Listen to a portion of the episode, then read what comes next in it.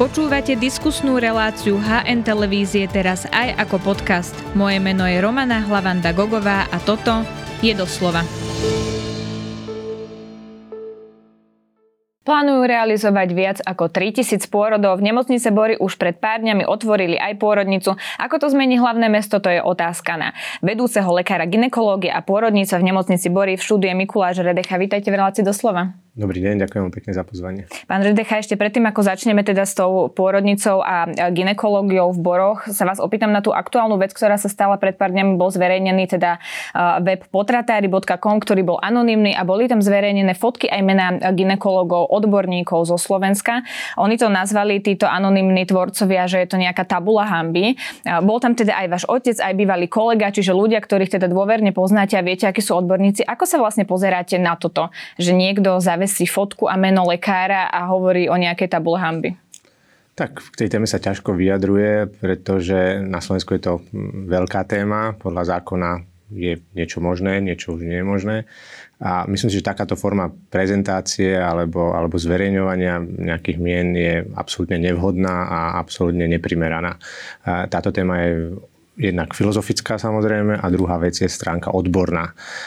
Za ginekológiu sa vieme vyjadrovať k tej odbornej stránke veci a tá filozofická, tá morálna, tá, tá, tá spoločenská je otázka samozrejme úplne niekde inde, ale prezentovať veci takouto formou si myslím, že je nielen nevhodné a neprimerané. Uh-huh. Toto aj tí odborníci stále hovoria, že oni sa vyjadrujú k tej medicínskej, k tej odbornej stránke. Ja som sa pritom zamýšľala, že ako to vlastne vplýva na lekárov, keď sme videli cez pandémiu, že im štrajkujú pred domami, teraz tu vidíme nejakú tabulu hamby a teda dodám, že tá stránka už je zastavená a teda nefunguje, ale napriek tomu nebude to odrádzať nakoniec lekárov, aby sa vyjadrovali k odborným témam v bežných médiách práve preto, že sa potom môže stať, že budú nejak pranierovaní po internete? Hm, samozrejme je to veľmi individuálne na každom kolegovi, na každom odborníkovi, ale ja si myslím, že asi nie. Na tieto e, veci, či už ide o sociálne siete, internet a predtým neboli, boli iné formy aj, protestov a iné formy, e, by som povedal, prezentácie e, opačného názoru. Sme asi zvyknutí a, a myslím si, že toto našu odbornú činnosť a každodennú prácu neovplyvní. Je to samozrejme nemilé a človeka to zamrzí, ale, ale v rámci, hovorím, bežnej práce nás to nejakým spôsobom neovplyvňuje. No minimálne vy ste mi nezrušili rozhovor a prišli ste napriek tomu, že takáto stránka bola zverejnená, tak asi vás by to neodradilo. Posuňme sa teda k tomu, čo som avizovala na začiatku, toho, že Bory majú vlastne pôrodnicu otvorenú už teda niekoľko dní. Ako vlastne sa pozeráte na ten začiatok a to, čo vlastne plánujete do budúcna? Lebo 3,5 tisíc pôrodov ročne, to je naozaj ambiciozne číslo na niekoho, kto len otvára. Čiže ako si to mám predstaviť? Tých 3,5 eh, tisíc pôrodov bude do akého horizontu? Je samozrejme, že keď niečo štartujeme, tak to štartujeme eh, z nuly. Tá nemocnica včera nebola, dneska je. Eh, je jasné, že existuje nejaká nábehová krivka, nejaký plán a tých 3500 plus pôrodov je finálny stav, ktorý vieme z hľadiska plánovaného počtu eh, personálu, lekárov, pôrodných asistentiek, sestier, by som povedal, spraviť alebo, uh-huh. alebo vykonať tých počet pôrodov. A samozrejme druhá vec je priestorovo-technické zázemie tej nemocnice. A približne na tých 3500-3700 pôrodov je to plánované. To znamená, že tam vieme zabezpečiť medicínsku starostlivosť, e, odbornú starostlivosť a bezpečnosť tej maminy s dieťatkom a samozrejme potom aj komfort, ktorý je v tej nemocnici, myslím si, že viac ako nadštandardný. A preto je to naplánované na týchto počet e, pôrodov. Ten plán dostať sa do tohto počtu aj v zmysle príjmania nových kolegov, aj v zmysle zabehnutia rôznych procesov je približne naplánovaný na rok a pol. To znamená, že keď dneska jún prelom júl už 23, tak niekedy na konci budúceho roka by sme chceli byť v plnej prevádzke. Teraz e, pôrody odvádzame, dúfam a myslím, že tie spätné väzby od maminiek sú zatiaľ pozitívne, tak e, v tom plnom nábehu e, budeme za tých, e, za tých rok a pol. Môže to byť kratšie, môže to byť dlhšie. Mm-hmm. Samozrejme, že plán je jedna vec, druhá vec je samozrejme realita, ktorú si uvedomujeme. Mm-hmm, ale teraz je tá pôrodnica v stave, že už dnes by ste vedeli spraviť ročne tých 3,5 tisíc pôrodov ročne, len teda postupne sa ako tým musíte zabehnúť, že ako to vlastne vyzerá, tak um, budova, prístroje a tieto veci. Čo sa týka technicko-medicínskeho vybavenia, to sme plne nachystaní na tento počet pôrodov. Čo sa týka počtu lekárov, počtu pôrodných asistentiek, tam ešte sme do istej miery limitovaní, pretože postupne prichádzajú jednotliví kolegovia, kolegyne, ktoré, ktoré majú podpísané zmluvy a ten plán je postupný. S tým, že v priebehu, predpokladám, tohto roka budeme už na plnom personálnom vybavení. Samozrejme, to sa tiež môže zmeniť, je to plus minus. A čo sa týka, čo sa týka uh, samotného spustenia pôrodnice naplno, keďže my sme mm-hmm. už spustili, ale narovne poviem, a to sa asi musíme všetkým maminkám trošku ospravedlniť, ktoré mali uh, cieľ alebo, alebo plán uh, rodiť v nemocnici Bory, uh, sme aj cieľene trochu limitovali ten počet pôrodov, ktorý momentálne uh, odvádzame, o maminiek, o ktorých sa staráme, z dôvodu zosúladenia niektorých procesov a chceme tú porodnicu posunúť ďalej ako, ako len slovenské štandardy. E, jasné, máme vedľa Českú republiku, ktorá v rámci e, porodnej starostlivosti a perinatálnej starostlivosti je jedna z najlepších na svete. Ja sa vás na to budem pýtať, tak aby sme od tej témy neodbiehali. Um, teraz koľko pôrodov spraviť do týždňa, do mesiaca, neviem, ako si vedete tieto tabulky, tak uh, keď hovoríte, že ešte ste ten počet nás limitovali, tak koľko je to teraz? My sme teraz niekde medzi 100-200 pôrodmi uh, E, mesačne. Samozrejme, že to limitujeme a, a, a trošku cieľene tlačíme dole, aby sme zabezpečili bezpečnosť, aby sme zabezpečili e, komfort tej maminke a, a dieťatku tiež. Čiže je to taká spoločná dohoda medzi e, pediatrami, medzi pôrodníkmi, medzi pôrodnými asistentkami, ktoré máme. Čiže je to, je, je to také strategické rozhodnutie, ale postupom času a v dohľadných týždňoch a mesiacoch budeme ten počet postupne navyšovať, až sa docitneme v podstate v takom bezlimitnom priestore že vieme, o, o, vieme sa postaviť o každú maminu, ktorá k nám príde. Ale samozrejme týka sa to vlastne nakoniec každej pôrodnice, predpokladám v Bratislave špeciálne, kedy dosiahneme ten strop strop personálny a strop priestorový. No a presne na ten personál sa chcem pýtať, aký veľký tým je v Boroch? Vy hovoríte, že stále prichádzajú ľudia, vy ste len teda nedávno otvorili, ale teda koľko máte lekárov, lekáriek a zdravotných sestier? Ha, to je dobrá otázka, lebo to sa mení, čiže, čiže bolo iné včera, pre včera a iné dneska a iné zajtra. Uh, plán je samozrejme mať 45 e, plus 50 pôrodných asistentiek, pôrodných asistentiek ako samostatná špecializácia, 33 lekárov a k tomu samozrejme e, pánov ošetrovateľov, pány ošetrovateľky. A Čiže ešte ďalší ten zdravotnícky personál. personál. Máme toľko to ľudí na trhu? Určite nie. A samozrejme, že budú prichádzať aj nové absolventky, čo sa týka porodných asistentiek, také prichádzajú postupne. A samozrejme snažíme sa, snažíme sa nalákať aj e, kolegyne zo zahraničia, kolegov zo zahraničia, také máme. A je úplne jasné a prirodzené, že v rámci, nazvem to, personálneho prerozdelenia toho trhu v rámci Bratislavského kraja Slovenska e, prichádzajú aj kolegovia z iných nemocníc. Nakoniec aj my sme, alebo ja osobne som prišiel z inej nemocnice v rámci no, Vy ste pôsobili v Rúžinové, myslím, že 16 rokov, ak som to videla ano. správne v životopise. Odkiaľ sú tí lekári a lekárky a ten celý zdravotnícky personál? Vy ste spomínali zahraničie. Mňa by zaujímalo, skade konkrétne, lebo veľa sa hovorilo o tom, že k nám prichádzajú utečenci z Ukrajiny a že by sme to nejakým spôsobom my ako krajina vedeli využiť. Tak napríklad aj z tejto krajiny? Eh, máme veľmi, veľmi šikovnú kolegyňu z Ukrajiny, ale tá už dlh, dlhší čas eh, žije na Slovensku, čiže nebolo to v rámci terajšej situácie u uh-huh. našich východných susedov. A máme kolegov z celého Slovenska a máme kolegov aj z Bratislavy. Potom máme kolegov z Čiech, ktorí niektorí pôsobili a samozrejme, samozrejme sme možno v nejakej komunikácii s kolegov e, zo zahraničia, možno zo zámoria. Mhm, keď sa dostanem teda k tým počtom pôrodov, tak podľa dát z Národného centra zdravotníckých informácií z roku 2021 bolo vlastne v Bratislave vykonaných 900, 9250 pôrodov. Minulý rok to bolo okolo 8 tisíc, blížilo sa to teda k 9, ale nebolo to ešte 9 tisíc. A vy z toho chcete vlastne ročne robiť 3,5 tisíc pôrodov, napriek tomu, že vieme, že tá pôrodnosť nám klesá. Tak ako to zmení vlastne dynamiku rodenia v Bratislave, keď to nazvem takto? Dúfam, že dynamiku rodenia nijak, ale čo sa týka, čo sa týka samozrejme jednotlivých inštitúcií, ktoré sa budú starať o tie maminky, tak e, je samozrejme jasné, že k nejakému, nejakému nejakej zmene počtov pôrodov v jednotlivých už existujúcich pôrodniciach a nakoniec sa týka v tej chvíli už aj nás, ako, ako existujúca pôrodnica dôjde.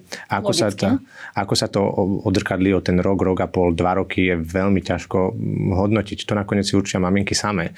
To znamená, keď bude niektorá z existujúcich pôrodnic fantastická, tak pôjdu skôr tam a keď bude mať dobré meno a, a, a pôjdu skôr tam, ako, keď, ako do niektorej inej. Takže nakoniec to určia maminy samé je samozrejme jasné, že v rámci nejakej tej zdravej a myslím tým dobrej odbornej konkurencie medzi, e, medzi jednotlivými pôrodnicami, čo môže nakoniec prispieť aj k zvýšeniu kvality tej pôrodnej starostlivosti, o ktorú sa nakoniec snažíme a možno sa k tej ešte v rámci debaty dostaneme, tak e, to bude len pozitívum. Mm-hmm, lebo pre hospodárske noviny teda prezident ginekológia pôrodnica, teda váš otec povedal, že on predpokladá, že každá jedna pôrodnica by mala nejak proporčne menej tých pôrodov, ale neočakáva, že húfne pôjdu z jednej pôrodnice a všetky sa vlastne presunú do borov. Vy s týmto súhlasíte? Súhlasíte, že očakávate, že Ružinov bude mať napríklad o tisícku menej, že Petržalka bude mať o tisícku menej a tieto rodičky sa nakoniec presunú ku vám? Treba rátať s tým, že mm, e, veľa maminiek, čo je škoda, a je to, by som povedal, také ako memento pre nás ako pôrodníkov vo všeobecnosti odchádza, a keďže sme Bratislava pomerne veľký región, e, do zahraničia, či už je to do Čiech, alebo tuto do blízkeho pohraničia Rakúska, e, z rôznych dôvodov, čiže sa k nim môžeme dostať. No a samozrejme tieto maminy by sme chceli, aby zostali na Slovensku, aby prišli rodiť k nám či už do Borov, alebo aj do niektorej inej pôrodnice. Že vy máte samozrejme... skôr ambíciu ženy, ktoré sa rozhodnú ísť rodiť do Brna, ani nie tak kvôli tomu, ako tá nemocnica vyzerá, ale kvôli nejakým štandardom a prístupu, že by tam proste nechodili a chodili by k vám? Odpovede, že aj. Určite prídu aj také, ktoré by nebyť nemocnice Bory, chceli rodiť v niektorej z eh, existujúcich pôrodníc v rámci Univerzitnej nemocnice Bratislava alebo existujúcej súkromnej eh, pôrodnice už eh, v Bratislave, tak aj takéto maminy určite prídu k nám. Nakoniec väčšina z nich nakoniec bude takých, pretože okolo 1000-1500 pôrodov prebieha v rámci Bratislavského kraja v zahraničí a ostatných, ako ste správne povedali, necelých 9000 je v rámci Bratislavy. Uh-huh. Takže samozrejme, že z počtu toho plánovaného, ale hovorím, to je plánované číslo, ktoré je napísané v niekde v tabulke a môže byť realita iná, je 3500 pôrodov asi, asi tak, tak, taký mix z toho, že ktoré maminy by inak rodili v zahraničí a ktoré by inak rodili v niektorej už z existujúcich pôrodníc. Vy ste roky odborníkom a venujete sa tejto oblasti a tejto téme. Prečo ženy chodia rodiť do zahraničia? A to je veľmi komplexná téma a ťažko sa na ňu odpovedá. Určite to je, myslím si, že miestami nie úplne adekvátne alebo nie úplne e, pravdivá kritika pôrodníctva na Slovensku. Určite sú tam veľké negatíva alebo veľké, veľké medzery, ktoré musíme dobehnúť. E, asi také najčastejšie, ktoré počúvame, je individualizovaný prístup a ľudský prístup a, a akceptovanie nejakých mam, požiadaviek tých maminiek, ktoré, keď idú do zahraničia. Práve Nám skôr akceptujú nejaký pôrodný plán porodný plán, asi by sme to mohli tak nazvať. No ale tieto kritéria, tieto parametre si myslím, že už sme nastavili inak v rámci pôrodnice Bory a v rámci, e, v rámci tej starostlivosti o maminky e, si myslím, že sme tú starostlivosť povýšili Dovolím si teraz neskromne tvrdiť aj viac ako tie pôrodnice, ktoré, o ktorých rozprávame v zahraničí. No a čo teda garantujete rodičke, ktorá sa rozhodne rodiť v boroch, lebo presne ako ste hovorili, ženy zaujíma ten individuálny prístup, to, či si napríklad budú môcť vybrať polohu, v ktorej budú rodiť a tie také základné veci, napríklad u nás sa hovorí o tom, že sa preháňa s nástrihom alebo s nejakými inými praktikami, ktoré sa už na západe nerobia. Čiže napríklad toto sú tie témy, ktorým ste sa venovali? Určite áno, my si robíme, existujú nejaké indikátory kvality, ktorých si už teraz e, robíme jednak retrospektívne, jednak prospektívne. To znamená, sledujeme počty epiziotomy, počty operačných pôrodov, počty cisárskych rezov, e, počty poporodných komplikácií, ktoré s tým súvisia a mali by byť v nejakých e, percentách sú jednak odporúčania VHO a samozrejme tieto parametre, to sú tie medicínske, také nazvem to ano. tvrdé medicínske parametre, si určite sledujeme. Samozrejme, Chcete tieto dáta aj zverejňovať? Áno, určite ich budeme zverejňovať, už ich teraz máme v podstate, tým, že sme začali, tak keďže vieme to robiť prospektívne, respektíve sledovať to veľmi často, tak tie tie dáta už máme teraz k dispozícii, ešte ich nechcem zverejňovať, lebo si ich samozrejme musíme aj vnútorne prejsť a, aby som povedal, m, skritizovať sami seba, uh-huh. ale, ale tie dáta určite máme a budeme ich sledovať. Tak ako ste povedali, počty epiziotómy, epiziotómia je medicínsky výkon, ktorý má svoju indikáciu a ktorý má svoje opodstatnenie, ale samozrejme má to byť, keď je to v 100% prípadov, tak niekde je chyba. Naopak, keď neexistuje v porodnici epiziotómia, tiež sa môžeme na to pozrieť, že ako potom dopadli niektoré tie pôrody, že prečo tá epiziotómia v indikácii, keď bolo potrebné spraviť, nebola vykonaná a tak ďalej. Čiže, čiže tieto parametre musíme zhodnotiť. Ale to sú tie medicínske parametre. Tie, samozrejme, meké parametre, tie spoločenské, tie, tie parametre, e, ktoré maminy vyžadujú, objektívne a správne vyžadujú, e, je ľudský prístup, individuálny prístup, individuálnu starostlivosť porodnej asistentky, tak myslím si, že tieto procesy máme nastavené e, veľmi dobre a v zásade musím povedať, že úplne inak, ako bolo zvykom doposiaľ na Slovensku. Čo sa týka... Skúste to priblížiť, ak nás teraz sleduje žena, ktorá je tehotná a vyberá si niekde svoju pôrodnicu. Čo to znamená, že máte ich nastavené inak, ako doteraz boli nastavené na Slovensku? Možno na nejakom konkrétnom príklade. Mm, vybudovali sme Centrum porodnej asistencie. Po Centrum porodnej asistencie je tam vždy lekár, to hneď na začiatku poviem samozrejme, aj to pod dohľadom lekára, ale chceme, aby sa o, porodné, o pôrody fyziologické, nekomplikované, e, starali pôrodné asistentky z viacerých dôvodov. No, na západe je to úplne bežné, že práve vedú ten pôrod ako keby pôrodné asistentky a myslím, že potom volajú aj slovenskí odborníci, že potrebujeme viac ten pôrod nechať na tie pôrodné asistentky a lekár má prísť skontrolovať alebo keď je teda nejaký problém. Čiže takto to bude Boro fungovať? Odpoveď, že na západe to tak je, nazvem to tak, že nepresná ale je to v mnohých krajinách tak, že porodná asistentka vedie pôrod. Nie všade to tak je, ani v Čechách to nie je všade tak a, a ani na západe, nazvem to teda západne od nás, Rakúsko, Čechy a ďalej, to nie je štandardne tak všade ale vieme aj zo skúseností zo zahraničia a nakoniec aj z našich vlastných skúseností, že pôrody, ktoré vedú pôrodné asistentky, končia v menšom percente prípadov cisárskym rezom z rôznych dôvodov. A to je veľmi dôležitý parameter. Uh-huh. Zároveň je tam, a väčšinou sú to dámy, ženy, tie pôrodné asistentky, mnohé majú za sebou vlastný pôrod, čiže teraz to nazvem veľmi ľudský a myslím to, ten ženský princíp je tam zastúpený v starostlivosti tou pôrodnou asistentkou.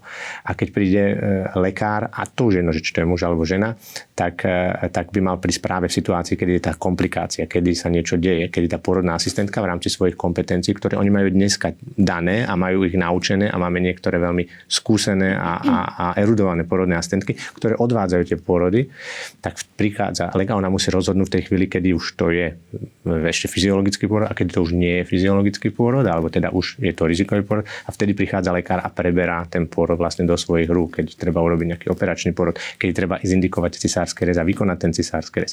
Ale dovtedy sa stará porodná asistentka.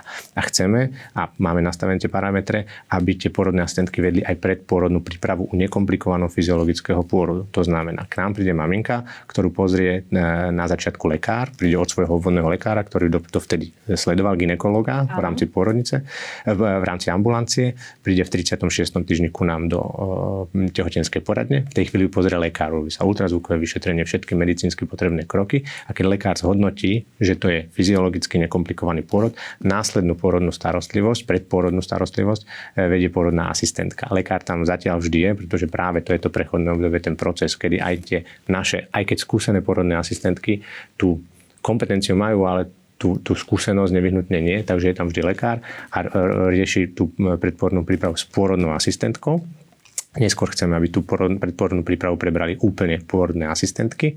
Zatiaľ to robíme tak každý týždeň trošku na preskačku. Lekár, sestra, lekár, sestra. Uh-huh. A s tým, že následne by to prebrali úplne. A potom príde mamina do porodnice, že už nastal ten, ten deň D, kedy dochádza k porodu a prijímajú porodná asistentka v spolupráci s lekárom. Stále sa znova taký druhý checkpoint prehodnotí, že ide o fyziologickú tehotnosť a môže ju viesť ďalej porodná asistentka.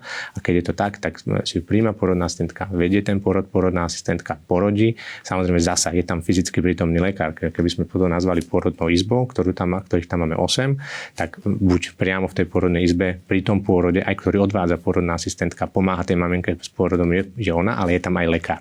Buď stojí niekde obďaleč, alebo je tesne za dverami, že stačí pomaly potichu pisknúť a on vie prísť. Uh-huh. Čiže ten lekár tam je neustále. Ale tá starostlivosť je e, realizovaná pôrodnou asistentkou. To je centrum pôrodnej asistencie. Samozrejme sú maminy, ktoré chcú super pôrodu lekára a aj takéto možnosti samozrejme máme, že, že chcú, aby tam bol stále ten lekár prítomný. Uh-huh. To je úplne Ako je to v prípade poistenky Všeobecnej zdravotnej poisťovne? Uh-huh. Tie môžu prísť rodiť teda do borov, lebo boli informácie, že im vlastne poskytnete len neodkladnú zdravotnú starostlivosť. Uh to je ťažká téma, ktoré sa ja, samozrejme mal by vyjadrovať asi zástupcovia Všeobecnej zdravotnej poisťovne najmä. A samozrejme e, asi otázka na management nemocnice, ktorý viem, že sú v pomerne intenzívnom jednaní a je to asi otázka času. Ale čo sa týka samotného pôrodu. Pôrod, a povedali ste to správne, že v neodkladnej e, situácii alebo pri neodkladnej zdravotnej starostlivosti. Definícia pôrodu je to neodkladná zdravotná starostlivosť. Síce očakávateľná, lebo mamina musí porodiť a vieme, že má niekedy termín, ale v čase toho pôrodu už o neodkladnú zdravotnú starostlivosť. To znamená, že, že boli by sme radi, aby Všeobecná zdravotná poisťovňa tu spravila, pretože to bude o mnoho jednoduchšie pre ich poistenkyne, pre poistenkyne Všeobecnej zdravotnej poisťovne a nebude to im robiť problém, keď prídu ku nám do pôrodnice. Na druhej strane je to neodkladná zdravotná starostlivosť, to znamená, že vieme, vieme poskytnúť starostlivosť aj takýmto mm-hmm. mamičkám. Vedia sa vám samozrejme nechcem pýtať na konkrétne zmluvy alebo niečo, na to sú ja samozrejme nepoznám. iní, ale skôr som to chcela aj pre naše diváčky, ktoré teda takúto informáciu, takáto informácia ich určite zaujíma. To, čo sa napríklad pri spustení pôrodnice začalo šíriť, je, že to určite zasiahne niektorú pôrodnicu Bratislave, ktorá skončí. Vy by ste takémuto človeku čo povedali, ktorý toto tvrdí? Skončí alebo nie? Mm, odpoveď na to je, že čas ukáže. Je to samozrejme pre nás všetkých citlivá téma, pretože my sa všetci kolegovia poznáme. Ginekologov na Slovensku okolo 1300 a naozaj sa všetci poznáme. Keď sa stretneme na nejakej, nejakom kongrese, na nejakej odbornom podujatí, tak 1300 ľudí sa navzájom nakoniec bude poznať. Takže je to citlivá téma ja si to uvedomujem a, a neberieme mu na ľahkú váhu. Ale, ale ukáže čas. Je možné, že niektorá z pôrodnic bude mať natoľko málo pôrodov, že bude potrebné zlúčenie, presunutie, ale je kľudne možné, že to tak nebude a že ani my to plánované číslo nedosiahneme a tým pádom e, tie ostatné pôrodnice budú potrebné a bude potrebná zdravotná starostlivosť v tých ostatných inštitúciách a, a keď e, tých počet pôrodov buď klesne, alebo, alebo dojde k nejakému inému prerozdeleniu tých čísiel, tak e, sa budú musieť tie ostatné inštitúcie nakoniec aj my k tomu nejakým spôsobom postaviť. Možno, že sa aj zvýši pôrodnosť. To je síce málo pravdepodobné, ale je tu taká šanca. Ak by to tak dopadlo a bol by to efekt nemocnice boli, tak by sme boli všetci veľmi šťastní. A nemyslím teraz len nás za seba a v nemocnici Bori, ale predpokladáme aj vo všetkých ostatných e, pôrodniciach. Uh-huh. Vy ste teda viedli predtým onkologický tým a odborne sa vlastne venujete práve e, onkológii. Ako sa pozeráte na to, že my tu vlastne máme hradenú vakcínu HPV od mája 2022 a teraz teraz ako keby zase otvára tá téma, že by sa mohla táto vakcína preplácať aj e, neskôr, do neskoršieho veku. Ja som počula e, Elenu Prokopovú, hlavnú odborníčku pre pediatriu, hovoriť, že by to mohlo byť až do 15. roku, lebo ona teda hovorí, že to podanie vakcíny je najvhodnejšie od toho 9. až do 15. roku. Potrebujeme to rozšíriť? Rozprávame o HPV vakcíne, teda humánny papilomavírus a očkovanie proti humánnemu papilomavírusu. Tých HPV vírusov je strašne veľa a určité typy spôsobujú u niektorých žien rakovinu krčka maternice. A aby to tak nebolo, tak my očkujeme ešte dievčatá pred eh, prvým pohľavným stykom, ktoré sa tým pádom nedostali do kontaktu s týmito typmi HPV vírusov, lebo sú hovorím aj iné typy vírusov, ale s týmito HPV vírusmi, ktoré spôsobujú rakovinu krčka maternice do kontaktu, tak tie očkujeme. Čiže to je princíp toho očko- očkovania a tej vakcinácie. Eh, jednoduchá odpoveď na vašu otázku je áno, treba rozšíriť eh, to očkovanie aj na širšiu kategóriu ako len do 13. roku života, medzi 12. a 13. rokom. Za nás ginekologov a onkoginekologov jednoznačne mm, aj určite viacej ako 15 rokov. My si uvedomujeme zase, že to otázka financí, tá vakcína nie je úplne lacná a zhradiť pre celú populáciu zo všeobecného, teda zo všeobecného zdravotného poistenia je veľmi náročné. Ale len príklad uvediem Austráliu, Kanadu, kedy očkovali paušálne celú populáciu mm-hmm. maloletých, to znamená e, do 18 rokov. E, najprv dievčata aj chlapcov, potom to zúžili skôr len na dievčatách, tým chlapcom sa môžeme dostať. Ale aj takéto bohaté krajiny mali problém so zabezpečením financovania celej populácie detí. Kanada to isté, ale platí to, že sú to prvé dve krajiny na svete, u ktorých bude rakovina krčka maternice už teraz vyhlásená za raritné ochorenie a v dohľadnej dobe 2030 budú považovať za eradikované ochorenie, čo v rámci rakoviny by bolo vlastne prvýkrát v histórii ľudstva, kedy by sa mohlo rozprávať o eradikácii nejakého onkologického ochorenia, pokiaľ mám vedomosti. Ne, mm-hmm. nebolo. Ja vás ešte, pán Redecha, doplním, lebo to nie je do 13. roku, ale do 12. 12 roku a 364 dní, tak aby si to rodičia keď tak ustrážili. Keď hovoríte, že, že vy by ste boli za, aby sa to rozšírilo, tak tá, tých 15 rokov vám dáva zmysel, alebo keby na to štát mal, tak by bolo ideálne to ešte posunúť tú hranicu? Mm, takto. E, vakcinácia vo všeobecnosti je najväčší úspech medicíny, okrem antibiotík samozrejme. Takže e, vakcinácia je, je, je vec, ktorá urobila veľmi veľa v histórii medicíny a je to ten úspešný príbeh. Čo sa týka vakcinácie voči HPV, tak by sme boli za to, aby bola celá populácia mala hradenú plne. To by bolo úplne že najideálnejší prípad, ale v ideálnom svete úplne ne, ne, nežijeme. Čiže za nás, keď to bude aspoň do toho 15. roku života, bude to e, výrazný a skvelý pokrok. Mm-hmm. Môžu nás sledovať diváčky, ktoré majú aj viac rokov a sú ochotné hradiť si túto vakcínu same. Vy by ste im odporúčili, aby do toho išli? Eh, očkovanie proti HPV je eh, indikované aj u žien starších ako 15 rokov alebo dievčat a následne žien, mm-hmm. pokiaľ neboli v zásade u ktorejkoľvek. Sú dôvody, kedy to výrazne aj odporúčame.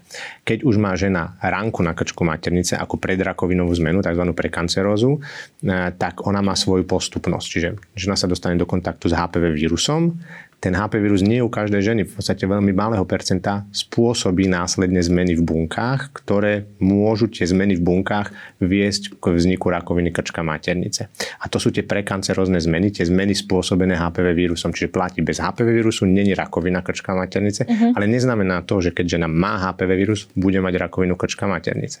My vieme veľmi dobre diagnostikovať tie zmeny na krčku maternice, ktoré priemerne trvajú až 10 až 15 rokov na to, aby sa rozvinula z toho naplno to ochorenie rakovina krčka maternice, jeden typ, s tým, že my, keď žena chodí na prevencie, vieme dobre diagnostikovať e, tie zmeny, vieme ich dobre zachytiť a vieme ich dobre vyliečiť ešte ďaleko predtým, ako z toho vznikne už rakovina, ktorá sa o mnoho ťažšie lieči, o mnoho náročnejšie lieči a samozrejme tie výsledky sú o mnoho, o mnoho e, neistejšie, nazvem aj tá mm-hmm. prognóza. No a keď má žena léziu ranku na krčku maternice, my ošetríme. U takejto ženy je to veľmi indikované alebo veľmi potrebné, aby sa následne dala zaočkovať proti HPV vírusu, pretože u nej ten HPV vírus už spôsobil zmeny na krčku maternice a je veľké riziko, že dneska, keď sme to ošetrili, tak o 5 rokov má zvyšené riziko, viac ako dvojnásobne oproti žene, ktorá takúto ranku nikdy nemala a tiež sa dostala do kontaktu s HPV vírusom. Áno, potom sa môžeme ďalej rozprávať o tom, že či tá vakcína preto sú tie 12 až 15 ročné dievčatá, ktoré sú ešte neboli v kontakte s HPV vírusom, nemali pohľavný styk. U staršej ženy, povedzme 30 ročné, čo je teda mladá žena, ale staršia ako tých 15 rokov, tak, tak už sa dostala do kontaktu s HPV vírusom, tak určite to očkovanie bude mať menší, o niečo menší efekt práve na ten vírus, ktorý sa už dostala do kontaktu, lebo ten vírus môže byť tzv. persistentný. Rozdiel medzi tým je, že je to tranzitorná infekcia, ktorú žena svojou imunitou, a to platí aj pre mužov, vie eliminovať alebo sa z toho vírusu stane e, permanentný vírus alebo persistentná infekcia, zapísaná priamo už DNA e, tých buniek v krčku maternice a z nejakého dôvodu neskôr spustí zmeny na krčku maternice, ktoré vedú až k vniku rakoviny krčka. Mm-hmm. Čiže je to individuálne, či by sa e, ženy už potom mali rozhodnúť pre HPV vakcínu? Možno to komplikovane asi povedala, odpovede, že v zásade každá žena sa môže dať očkovať proti HPV a je to v zásade potrebné indikované. U niektorých je to ešte viacej potrebné, napríklad mm-hmm. tých žien, ktorých sme už vyliečili e, ránku na krčku maternice. Áno, vy ste spomenuli chlapcov, alebo teda aj mužov, lebo my očkovanie plne hradíme deťom do veku tých 12 rokov a tých 364 dní a deťom, čiže aj dievčatám, aj chlapcom. Prečo je potrebné očkovať chlapcov? Lebo často sa hovorí o tom, že očkujeme dievčatá, ako keby sa na tých chlapcov zabúda. na chlapcov sa áno, v rámci ginekológie zabúda. E, že aj HPV vírus spôsobuje aj iné typy rakoviny, ako rakovinu krčka maternice, rakovinu kolorekta, rakovinu penisu, rôzne iné typy. A to sú iné typy HPV, ich je vyše 250. Máme niektoré typy 16, 18, 30, 31, ktoré sú priamo typické pre rakovinu krčka maternice, ale máme aj širšie typy. U mužov tie ostatné typy rakoviny sú nie tak často asociované s HPV. Iba rakovina krčka maternice je 100% asociovaná, alebo takmer 100% asociovaná s výskytom HPV. Čiže žena má HPV vírus a dostane rakovinu. Opačne už som to hovoril, že nie každá dostane mm-hmm. rakovinu, ale bez HPV vírusu nie je rakovina krčka maternice. Tie ostatné typy rakovín, rakovina kolorekta, rakovina penisu, nemusí nevyhnutne tam byť HPV vírus. Ale aj u týchto ľudí, teda aj u žien, aj u mužov, to HPV v konečnom dôsledku môže, e, teda HPV vakcinácia môže byť e, účinná. Je jasné, že tá HPV vakcína je cieľená na ten krčok maternice a sú tam tie typy vírusov, ktoré spôsobujú to, ale oni sú veľmi podobné, tie HPV vírusy, mm-hmm. je tam mhm. skrížená imunita. A prečo očkovať chlapcov pri, by som povedal, rozprávaní sa o rakovine krčka maternice práve typ, no, týmito typmi. Jednak, že tam je skrížená imunita, čiže chráni to nie len, dneska máme k dispozícii 9 valentnú vakcínu len proti tým 9 typom HPV vírusom, ale v širšom širokému spektru, lebo sú naozaj veľmi podobné tie vírusy.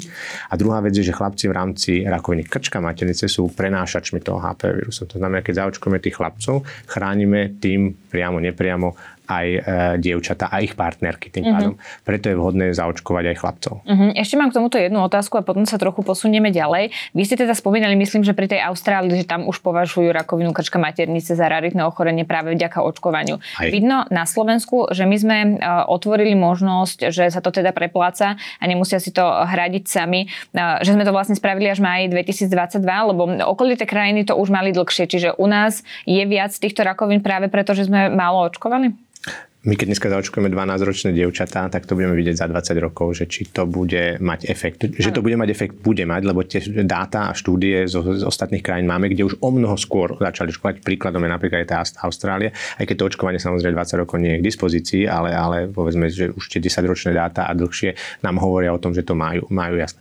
Ten pík toho výskytu e, rakoviny krčka maternice je už 40-45 ročnej ženy, možno trošku skôr, trošku neskôr s tým, že keď sa tá žena dostane do kontaktu s HPV vírusom, stane sa z neho permanentná infekcia, povedzme u 25-ročnej ženy, tak plus 15 rokov priemerný čas do rozvoja rakoviny krčka maternice, tak sa dostávame do veku práve tých 40-45 rokov, kedy je, 50 môže byť aj, kedy je najväčší výskyt rakoviny krčka maternice, potom klesá ten výskyt a zasa v neskoršom veku v séniu stúpa, to už súvisí skôr s poklesom mm-hmm. imunity.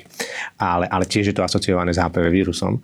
To znamená, že je to veľké spoločenský problém, lebo 40-45 ročná žena je ekonomicky aktívna, má deti a keď ochorie na takéto preventabilné, prvé, plne diagnostikovateľné ochorenie ešte v všasných štádiách, tak je to, myslím si, že veľká škoda. A keď ste spomínali tie krajiny, oni nielen, že majú očkovací program, jeden z najlepších na svete v rámci tej rakoviny kočka maternice, nevyhnutné a, a kruciálne a, a zásadné je k tomu ešte prevencia.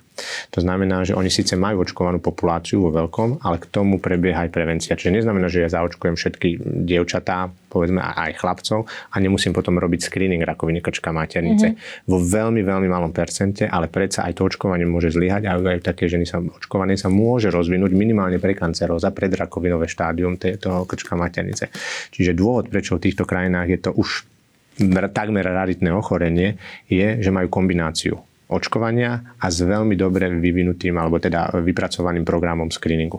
Na Slovensku sme tiež spustili screening rakoviny krčka maternice po dlhých rokoch, za ktorým niektorým kolegom pánu doktorovi Sadovskému patrí veľká vďaka e, s tým, že tento program sa spustil v nejakej forme a samozrejme chceme ho, nazvem to, upgradeovať do, mm-hmm. do e, ešte lepších fóriem a s tým, že keď je ten screening a očkovanie, tak aj na Slovensku máme tú ambíciu dostať sa do čísiel, ako majú Austrália, Kanada, prečo nie? Ale je to veľmi, veľmi dlhá cesta ešte. Mm-hmm, úplne tomu rozumiem. Ako bude vlastne liečba e, onkogynekologických ochorení prebiehať v boroch? A ja sa vlastne pýtam aj za pacientov, že či vy budete robiť len tie operácie, ale už nejaké, že či budete vlastne prevádzať pacienta a pacientku celou tou liečbou, celou tou cestou.